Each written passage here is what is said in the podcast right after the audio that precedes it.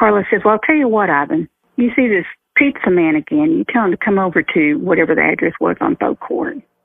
He says, I'll get rid of Amy. My girlfriend can go back to her mother's house with the kids.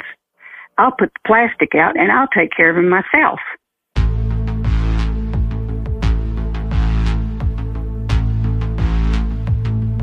When this thing goes to court and trial, I have one shot and one opportunity to be not guilty, or I go to prison and death row. Mm-hmm.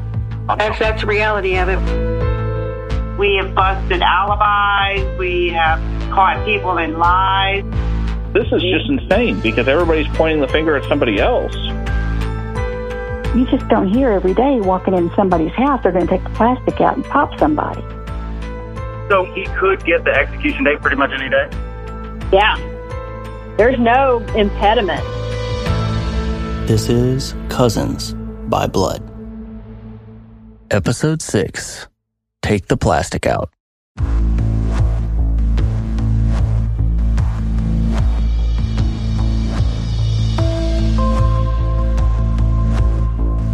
Last episode, we left off as Ivan's mom Sylvia was out to get her Mustang back, and Ivan's aunt Penny was with her. And I know there's a lot of vehicles to try to keep track of in this case. And the Mustang isn't really important to this story. It just happened to be the reason that Sylvia and Penny were going over to Carlos's house that day. Again, Carlos and Anthony were high school friends with James, and they were still close in their 20s. They weren't as close with Ivan, but they did go to Jamaica with Ivan and Tawny earlier in the year. And so there's no confusion on where this Mustang came from and why Anthony had it. You'll remember in 1999, a year before the murders, Ivan ran off and joined the Navy. In doing so, he left a brand new Mustang behind. Instead of having the Mustang repossessed, Anthony had taken over payments on the Mustang, but the vehicle was still in Sylvia's name. So last episode, Ivan had just told his mom that Carlos and Anthony were likely running drugs in the Mustang.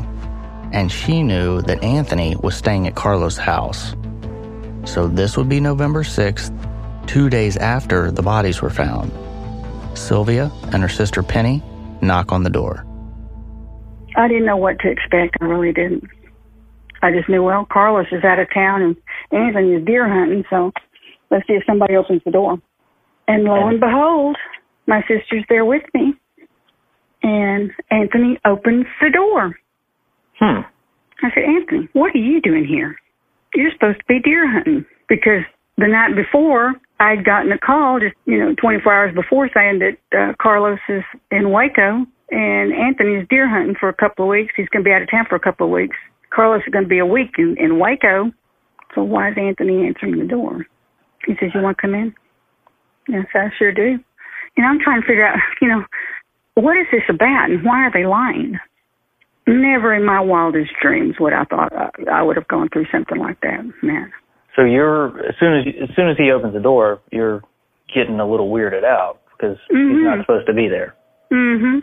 Okay. And then it gets even more bizarre because uh he would go into the kitchen and we'd sit down and we're and um he kind of motions like don't say anything uh with his finger and then he he says uh Carlos is on the phone with Ivan.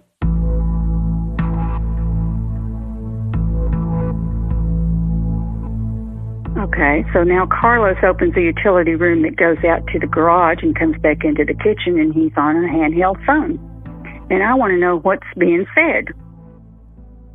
And it dawns on me the fax machine is hooked up to that phone.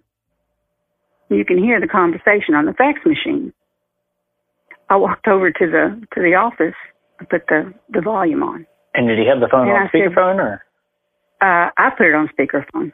But did Ivan did, know that you were No. there? Mm-mm. Okay. No. And Carlos saw me and Penny, my sister, in the kitchen table, at the kitchen table. So he's talking to Ivan. He's asking him, I was asking Anthony before Carlos came in the kitchen, and what do you know about what's going on? And what did Anthony hap- say? what happened to James? I don't know. He didn't volunteer anything. Okay. But he does lean down to my sister's ear and tells her maybe Ivan did it.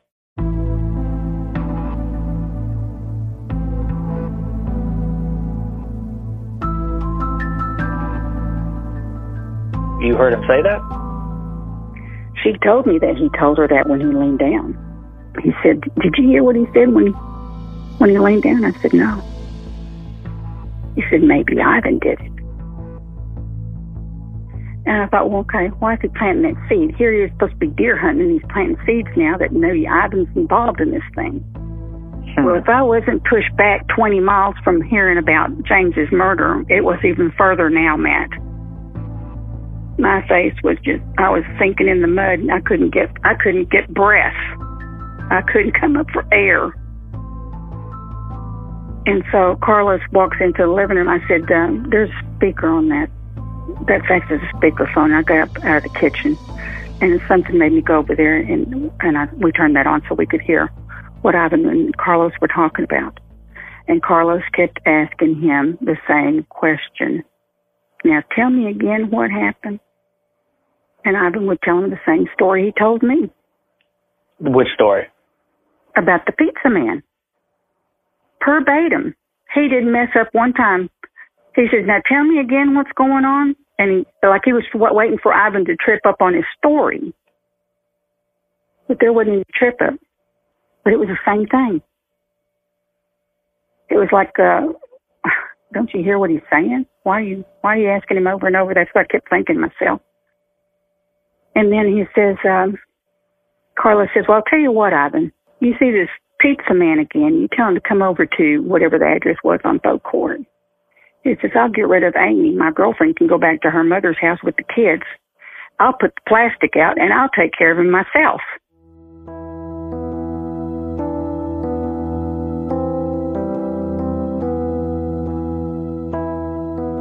And I'm going, oh my God. Did I just hear that? Had you ever known these guys to be violent, Carlos? Never. I, I had no idea that people be like that that Ivan, you know, might have known. I know they didn't do a lot of things together, but I do know that, you know, he was James's friend from school, but it wasn't anything that, you know, Ivan was not close to Carlos. He was not close to Carlos.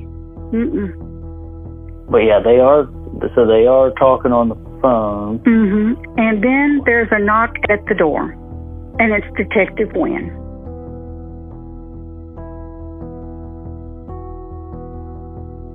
And I thought, oh, thank God. Because I was hoping he was going to repeat the part that I'll take the plastic out and I'll take care of him while Detective Wynn was in the room. And then so as Wynn shows up, Carlos is already on the phone with with Ivan. Uh huh. He's in he's in the room across from the office, from the front office. At some point, is Carlos putting Ivan on speakerphone and Detective Wynn is listening in? Carlos doesn't even know that we're on the speakerphone. But where was Detective Wynn listening in? in the office with me and Penny and, and Anthony. They were standing in there. And then Penny picks up the phone and says, Ivan, we believe you. And uh, just be careful driving home. Click. Detective Wynn sits down at the desk and he says, What's going on here? I need to know what's going on here. Do you mind coming down to the station with me? All of you. We talk over there. So who was all? We have it. We, it was Anthony, Carlos, me, and Penny. I couldn't even tell Detective Wynn, hey, I don't know anything. I don't know what's going on here. But you might want to get some answers from these two guys. I, I should have told him I got a call at 8 o'clock Sunday morning telling me he had an alibi, that he's in Waco with a sick uncle. I never talked to the man in my life. Did you tell Detective that? No, I couldn't, I didn't have enough sense to do that. I was so dumbfounded. I hadn't even processed James's murder. Thought, well, maybe, you know, he's going to ask me a question and I can help in some way. And then we pull in, we go into whatever floor they were on, and he puts us in a room. He, he says, just hang tight. He says, I'll get back to you. Well, that was about 10.30 in the morning, Matt. He didn't get back to us till about three or four o'clock that afternoon, and we had just been sitting there all day long, nothing to eat. I'd never been in a police station in my life. I didn't know their tricks. I didn't know how they get people to do things. And they knew that. Detective Wynn finally comes in and he sits down and he's already gotten whatever propaganda he got from Carlos and from Anthony. But Ivan calls and I answered the phone and I said, Ivan, I'm here with uh, uh, at, da- at Dallas PD with Detective Wynn. Just let him know when when you're going to be here, and I'll give him an idea. And he says, Yeah, sure, I'll talk to him. Um, Ivan was very calm and collected when he talked to him. And Detective Wynn says, Oh, he says, Well, just have a safe trip down and just call me when you get in. And that was it. Um, and then they question you, or take a statement from you. No, that's just it. Before we leave, the policewoman, uh, one of the other female detectives, I guess, walks up to me and says, uh, "Will you please write out a statement for me?" Um, I don't know. I don't know what I signed that because I, I remember telling her I, I can't write anything. I, I'm too tired. I'm going home. I don't know anything. Well, don't don't leave yet. I, you know, I'll, I'll write it out. I'll type it out for you. So she typed out whatever she typed out, and then put it in front of me and said, "Here's sign here." And you didn't? Did you read And I it? thought I didn't even read it. I just knew I couldn't handle anymore So you and Penny left with Carlos. with Carlos. Yeah, because Carlos was going to ask to drive my car back just because he didn't think I could drive. And he said, "Do you want me to drive?" And I said, "Yes." And he's driving us back to Bow Court, to the house. I said, "Where's Anthony?" Well, they kept Anthony. He said. Apparently, Anthony got arrested that day, but it's unclear whether he had drugs on him or he got arrested for a previous drug charge. Regardless, Anthony was not able to leave the police station that day, and no statement from Anthony ever made it into the case file. So you go back with Carlos and Penny. And Carlos is driving back home. We haven't had anything to eat. And I said, Carlos, I'm starving. I said, pull into a Burger King or somewhere and get some hamburgers. I'll pay for it. So was Carlos So saying anything else about the murders or Ivan yeah, or anything at I'm that point? driving. Yeah, not that, but he says, "Do you know that James kept money in the house?" I said, "No." Did you know he had a safe that was uh, poured into the slab? I said, "No, I don't know anything about that." He says, "Yeah, he kept. He always kept thirty-five thousand cash on him." I said, "He never shared that with me." Hmm. Now he's making small talk. The last thing I'd be telling people is that I know he kept money in the house. If James had a safe in the house, he's not going to tell anybody. He was smarter than that. What would have kept somebody from going over there and making him open up a safe? He says, uh, "We have uh, we have the same insurance guy. I've got Michelle insured for a million dollars, and I, if something happens to me, she gets a million dollars." And I said, "He's giving me more information here." So he just keeps he's talking about the safe. He's talking about insurance money. We're driving back and we're eating our burgers. We get back to the house. There's two cars there in the driveway, and I know there's two because uh, it was cold and it was windy at that point. He says there's two there's two cars in the driveway. He says it's going to take some time to do that. It's cold. Why don't y'all just come back in the morning and, and let's just call it a day. How far was that from your house? Twenty five miles. Seems like quite a trip back to not just Uh-huh. move a couple cars. Uh huh. But I didn't question it. I didn't push it. I'd handled. I'd had enough of that day. So Sylvia and Penny go home Mustangless, but the next day they go right back to Carlos's house, and Michelle, Carlos's wife, answers the door and hands over the Mustang keys. because I had to come back the next day, and Michelle was there. She's the one that handed me handed Penny the keys when we knocked on the door, and there was an apartment key there. And why did you notice that? Because Penny said, "Well, I, um, I think Anthony's apartment key is on this set of keys." Um, so did you give Anthony back the apartment key? Or? I think no, I think we took it. I think we took the set of keys, and I said, "Let's just go." So I don't know if that apartment key went to Ivan's apartment. So there may be something important about these keys.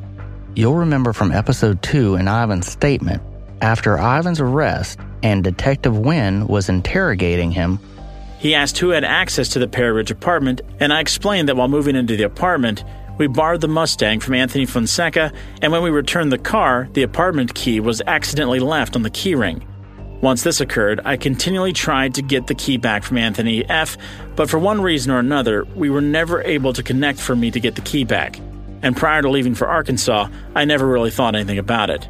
If that was true, then that would mean Anthony and Carlos would have access to Ivan and Amy's apartment while they were out of town.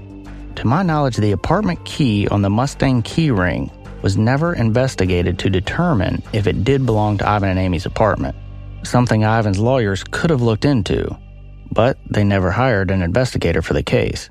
At this point, there's no way to know for sure about the key, but it certainly is intriguing.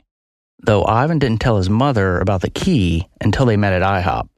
He gets from Dallas about midnight because he calls me about 2 o'clock in the morning he says, Mom, I need you to meet me at IHOP over there on 183. I said, You got it. I'm on my way. So now it kind of all comes full circle. In episode one, you heard Amy's statement about the IHOP meeting. He called his mom and Aunt Penny to meet us at IHOP. We sat there and had coffee and pop. Ivan talked to them for a while. That's all she said about IHOP. And you heard Ivan's statement about the late night IHOP meeting. Remember, they had just gotten back into town from Arkansas after stopping at Tawny's, Ivan had went to his apartment and found the search warrant inventory list. I explained to my mom that this inventory list slash search warrant looks fake. I mentioned calling the homicide office, but they wouldn't confirm whether or not they had been in the apartment. My mom made the suggestion of meeting at IHOP so that she could see it. When we got to the IHOP restaurant, we noticed that several police officers were eating at the restaurant. We ordered a few items, and I showed the list to my mom and Aunt Penny. They also thought that it looked fake, but we wouldn't know what was going on until we were able to discuss the situation with Detective Wynn. After having a few items at the IHOP, my mom and I agreed to visit Detective Wynn's office together in the morning. And now, this is what Sylvia remembers about the meeting. And we met at IHOP on 183 in Irving. We're the only ones in there. And then we're having coffee. And then four officers come in and they're having coffee across the aisle from us.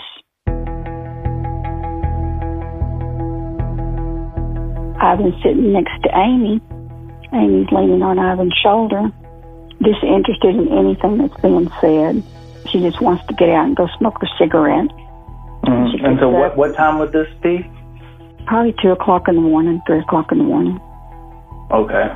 Mm-hmm. So, yeah, Ivan and Amy had come back from Arkansas. Mm-hmm that if she was afraid of Ivan at that time, she had a 17 year veteran from the sheriff's department as a stepdad in Arkansas that she could have uh, clung on to and asked for protection if she was afraid of Ivan.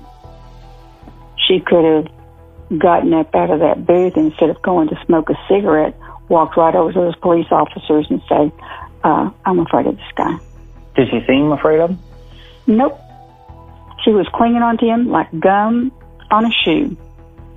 She had her head on his shoulder, and it was like she was tired, she was sleepy, she just wanted to get out of there. She was not interested in anything being said. So, like the party DJ and Tawny, this is another direct witness saying that Amy sure didn't appear to be afraid of Ivan. Although, when she went back to Arkansas, she had her stepdad, Mr. Kramer, thoroughly convinced that she was scared to death of Ivan and that Ivan was in a mob. But next, Ivan tells his mom what he found in the apartment. He says, Mom, I went to my apartment before I come to meet you. There was just a mess in there. I said, There must be something wrong, Ivan, because you left the house immaculate. You left the apartment immaculate. There wasn't any mess anywhere.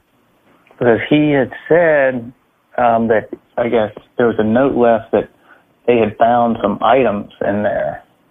Oh, he did have a paper on him. It was like page 14 of however many pages there was, or whatever page number. He only had one page that was left up there on the counter, and he brought it with him. And there were specific items that were on that list that they were going to look for. I remember him saying that he had a paper, but I don't think I looked at it and I didn't read it.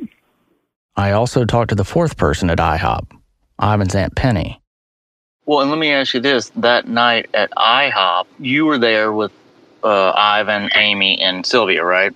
Yes. hmm What do you remember about that?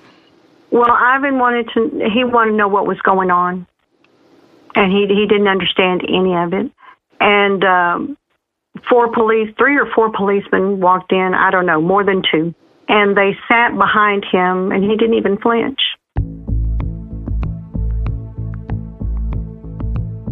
But Amy got up and got away from the table. She she left. She went to go talk on her phone or they had payphones back then, but I don't remember if she was on. Her I remember she was outside, and I was thinking it's really cold. What? She's out there a long time. You know, who in the world is she talking to? And I thought, wow, she's pretty tough to be standing out there when it's cold that long. But she was definitely Uh, talking with someone on the phone that you remember. Yes, absolutely. Most of the time, almost the entire time. Sylvia mentioned Amy was outside smoking, but she didn't say anything about her being on the phone, which is super interesting for two reasons. One being, if we're going back to the Bonnie and Clyde scenario and looking at it if potentially Ivan and Amy did this together, you would think that Amy would be a little more concerned with what Ivan was talking about, especially with a bunch of cops within earshot. Bonnie and Clyde is seeming less of a likely scenario. But the second reason this is interesting is this is 2 or 3 in the morning. Who is she talking to? Was it Metal, the speed dealer? Because that's where they were going next. But you normally don't talk to dealers that long on the phone. Was she talking to someone else? And could it have been someone involved in setting up Ivan? This episode is brought to you by Shopify. Whether you're selling a little or a lot, Shopify helps you do your thing, however you cha-ching. From the launch your online shop stage, all the way to the we just hit a million orders stage. No matter what stage you're in, Shopify's there to help you grow. Sign up for a $1 per month trial period at shopify.com slash special offer, all lowercase. That's shopify.com slash special offer. Hi, I'm Daniel, founder of Pretty Litter. Cats and cat owners deserve better than any old fashioned litter. That's why I teamed up with scientists and veterinarians to create Pretty Litter. Its innovative crystal formula has superior odor control and weighs up to 80% less than clay litter. Pretty Litter even monitors health by changing colors to help detect early signs of potential illness. It's the world's smartest kitty litter. Go to prettylitter.com and use code SPOTIFY for 20% off your first order and a free cat toy. Terms and conditions apply. See site for details. I, I remember the words Ivan said. He said he trust her with his life. And the moment he said those words, I just got sick to my stomach. I don't know why. I don't know. It was premonition. But you and Sylvia had your had your doubts about her. Definitely, yes. But so, do you remember what the conversation was with you and Ivan and, and Sylvia at the IHOP? What was being discussed? But he said the police came in and left a piece of paper for him. And I said, You need to get an attorney and uh, you need to meet Detective Wynn, you know, because this was happening. And at any time when you're at IHOP and that there's multiple cops sitting in a booth just, you know, what, right beside or behind Ivan? Right behind Ivan. Now, if he was guilty, he would have gotten up and left everybody. He would have just walked out. He sat there the entire time. He he didn't uh, he wasn't you know scared or afraid or guilty of anything. He just wanted to know why were they interested in him. Because he has this search warrant, and on the search warrant, he said that it was the list, the inventory list essentially of what was found at his apartment um, jeans, socks. He didn't know anything about it. I guess the thing is like, uh, had he really left those items there, then you think it would be a different reaction from him. Well, he said he, none. He didn't. None of that was his. You know, Right. whatever they found. But yeah, you would think that had he left that there, and then now he has a search warrant saying that the police found that there, he would want to get out of town. You know, it's like you know the jig's up.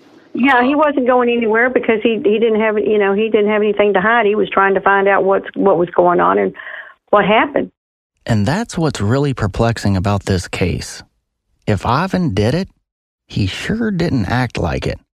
From party hopping and being seen by a dozen people, right after supposedly murdering his cousin, his own flesh and blood, and his cousin's fiance, and changing CDs in the back of James' Corvette, and waving to his neighbor at 2:30 in the morning, saying howdy neighbor like not a care in the world. Even in Arkansas, Kramer said he was calm and cool and cracking jokes. And if Ivan really did leave all that evidence laying around the apartment, it's hard to imagine him thinking anything other than being arrested was going to happen when he met with Detective Wynn. And yet, that was the plan. And then did you guys make plans for the next day? Uh, we were going to meet a friend of mine who is a criminal attorney, and we were going to go talk to Detective Wynn. But because of what happened when we went to sit there all day long, I said I asked uh, my attorney friend if he would please go with us so that get whatever procedure had to be taken out of the way, and then we could just keep going. I didn't want things to go wrong because we didn't have representation. I didn't know how to protect us, and I didn't trust the police at that time. After what you know, staying there a whole day, and it just I just didn't have a uh, I didn't feel comfortable about that at all.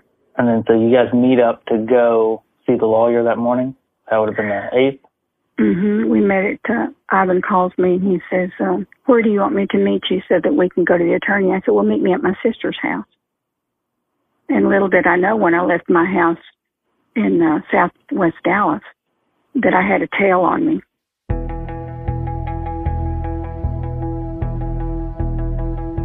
And the reason I know that is because when I got to Melda's house, I called my attorney friend. He says, look, uh, I know we were supposed to meet at um, 10.30 or 11. He says, but I've got a court or a hearing that I've got to take care of this morning.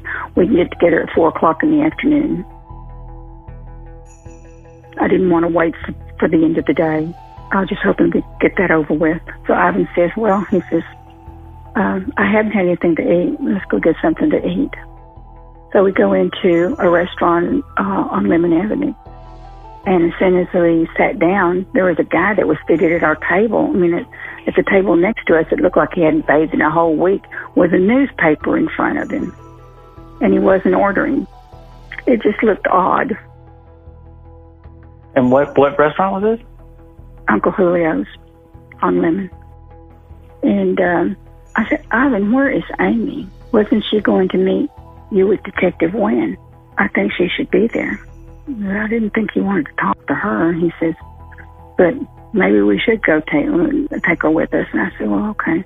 So we ate, we were going to go pick up Amy and uh, wait for four o'clock, and then go see Detective Wynn with uh, my attorney friend. So now I start driving to a friend of Ivan's, uh, Connie's apartment, and he said that's where Amy was. I said, okay, we'll go over there.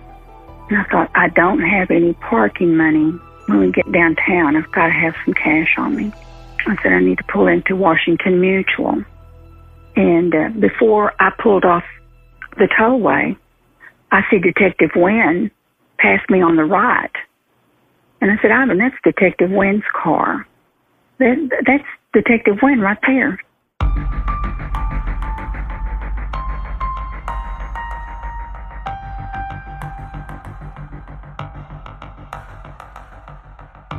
No more than I pull into Washington Mutual and about 10 cars surround me at the ATM. Unmarked cars and police cars. 10? Mm-hmm. There was wow. a lot of cars. So they they had been following you? Yeah. There's no way they could have, they, they planned that. They had it together. Now, maybe the guy at Uncle Julio says, you know, they're moving a lot. I think he's trying to run. Nobody was trying to run anywhere. I said uh, Ivan was driving, so I was going to have him get my get me twenty dollars. Uh, we need you to step out of the car, and I don't know what's going on. They just said, um, We're arresting your son. I didn't say, I didn't ask them for what. I just, I was in shock.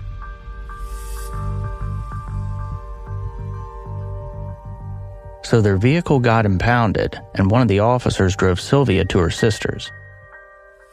And I get back to my sisters and I said they took Ivan in. So I called my attorney friend.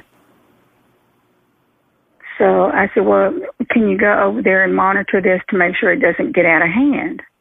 Mm-hmm. But I did not. I'd, I'd seen things get out of hand just on television programs, and I just didn't want anything to get out of hand with Ivan. But it seems like things got out of hand, huh? They did. They did. Um, Ivan told me later on that he was slammed up uh, against the wall that when uh, roughed him up and asked him what size pants he wore. Yeah, what size pants does he wear? Or did he? Back then, he was probably um, a 30, 31 or 30, 30. And do you remember what size uh, jeans they found in the trash can? I think they were, I thought they were 36s. They were 34, 32s. 34s? I thought, mm-hmm. yeah, that's it. I thought they were 34s. But I thought, if there's the 34s, he would have had been running around holding his pants up. So you never know him to wear a 34? No. Mm-mm. We've been over that a few times. I think it's safe to say Ivan did not wear 34 32s. But then I asked Sylvia the big questions. So when they charge Ivan with the murders and then all this is going on, I mean, what are you thinking? I'm thinking that uh, they're going to find out they made a mistake, put him on trial, and, and he's going to come home. Was there any thought in your mind that maybe Ivan could have done this? Mm-mm. No. But I do have strong reservations about him being set up after I got to see who Carlos was and what he said on that phone. Now, why do you say that? He was he's diabolical because of the things that he said. I'll take the plastic out, like like he's done this before. It was something that was very matter of fact for him.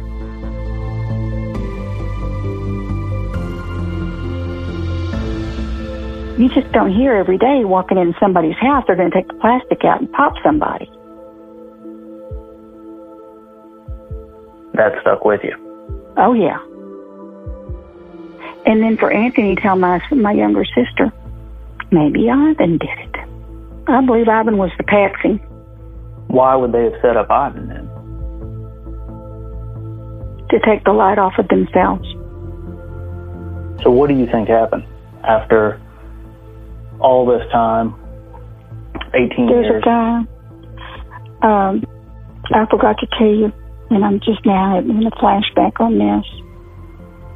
Um, Sunday evening, about five or six o'clock, James's father, Frank, asked me to meet him at the house on Gibbons where they found the bodies. And I looked at uh, the spare bedroom that was across from the office and the bed looked like it, somebody had slept in it for a month straight. James' mom, Gladys, tells Sylvia.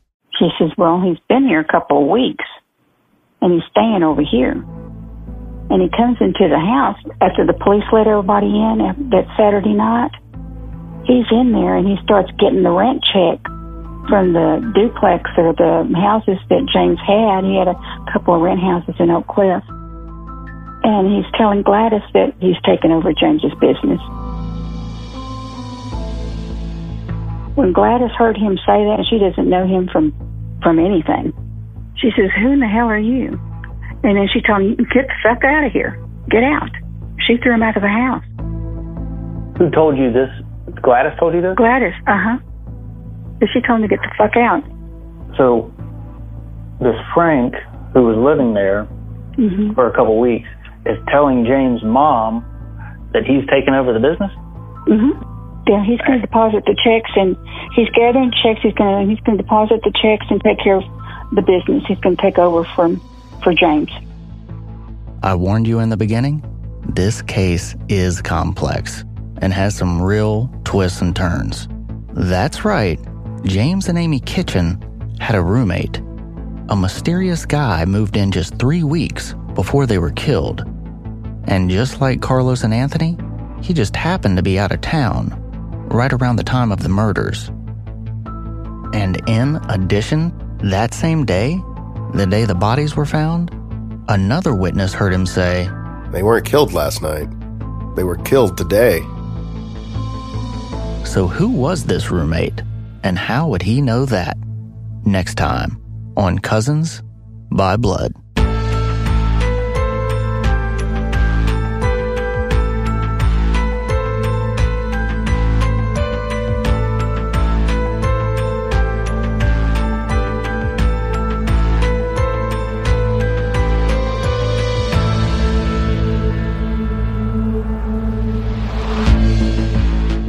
This case keeps heating up and reasonable doubt mounts, please help spread the word and follow us on Facebook, Instagram, and Twitter at Cousins by Blood Podcast. If you have any information about this case, please email us at cousinsbybloodpodcast at gmail.com. Ivan Cantu's statement read by Ryan Freed. Amy Boettcher's statement read by Pauline Johnson. Mixing and mastering by Jody Abbott. Thank you for listening and stay tuned.